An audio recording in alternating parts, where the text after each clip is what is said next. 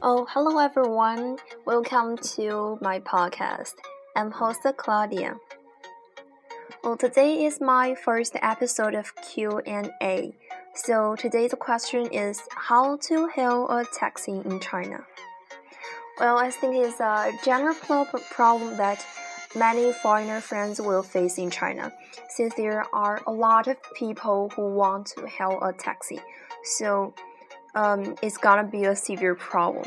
And though some taxis are empty, the drivers are just simply past. I guess uh, many of you guys have ever uh, made this sort of uh, situation. So, what's the reason of that?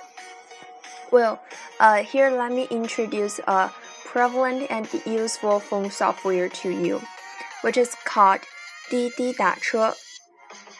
滴滴打车. um, by English, it is called Didi. Well, you don't need to worry about the Chinese word because uh, later on I will add it in my script so you can check it. Um, so, Didi is an online taxi hailing software. You just need to download it in your phone store, and plus you need an Alipay. It is the English name of 支付宝.支付宝. I guess um, most of you guys have ever heard this uh, name when you shopping in the Taobao, which is a very popular uh, shopping website. Um, or you can use the WeChat payment service. Um, by Chinese, it is 微信支付. So both Alipay and WeChat can help you to pay the driver if you use 滴滴打车.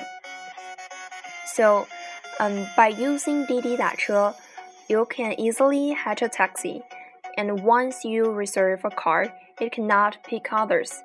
So that's a reason that why there are so many empty cars, um, so many empty cars run on the street without picking consumers.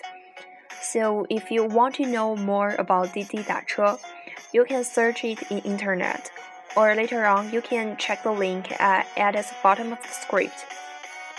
Um, because this web has English version, so I think it's very convenient for you to use it. Um, so hope you can check it.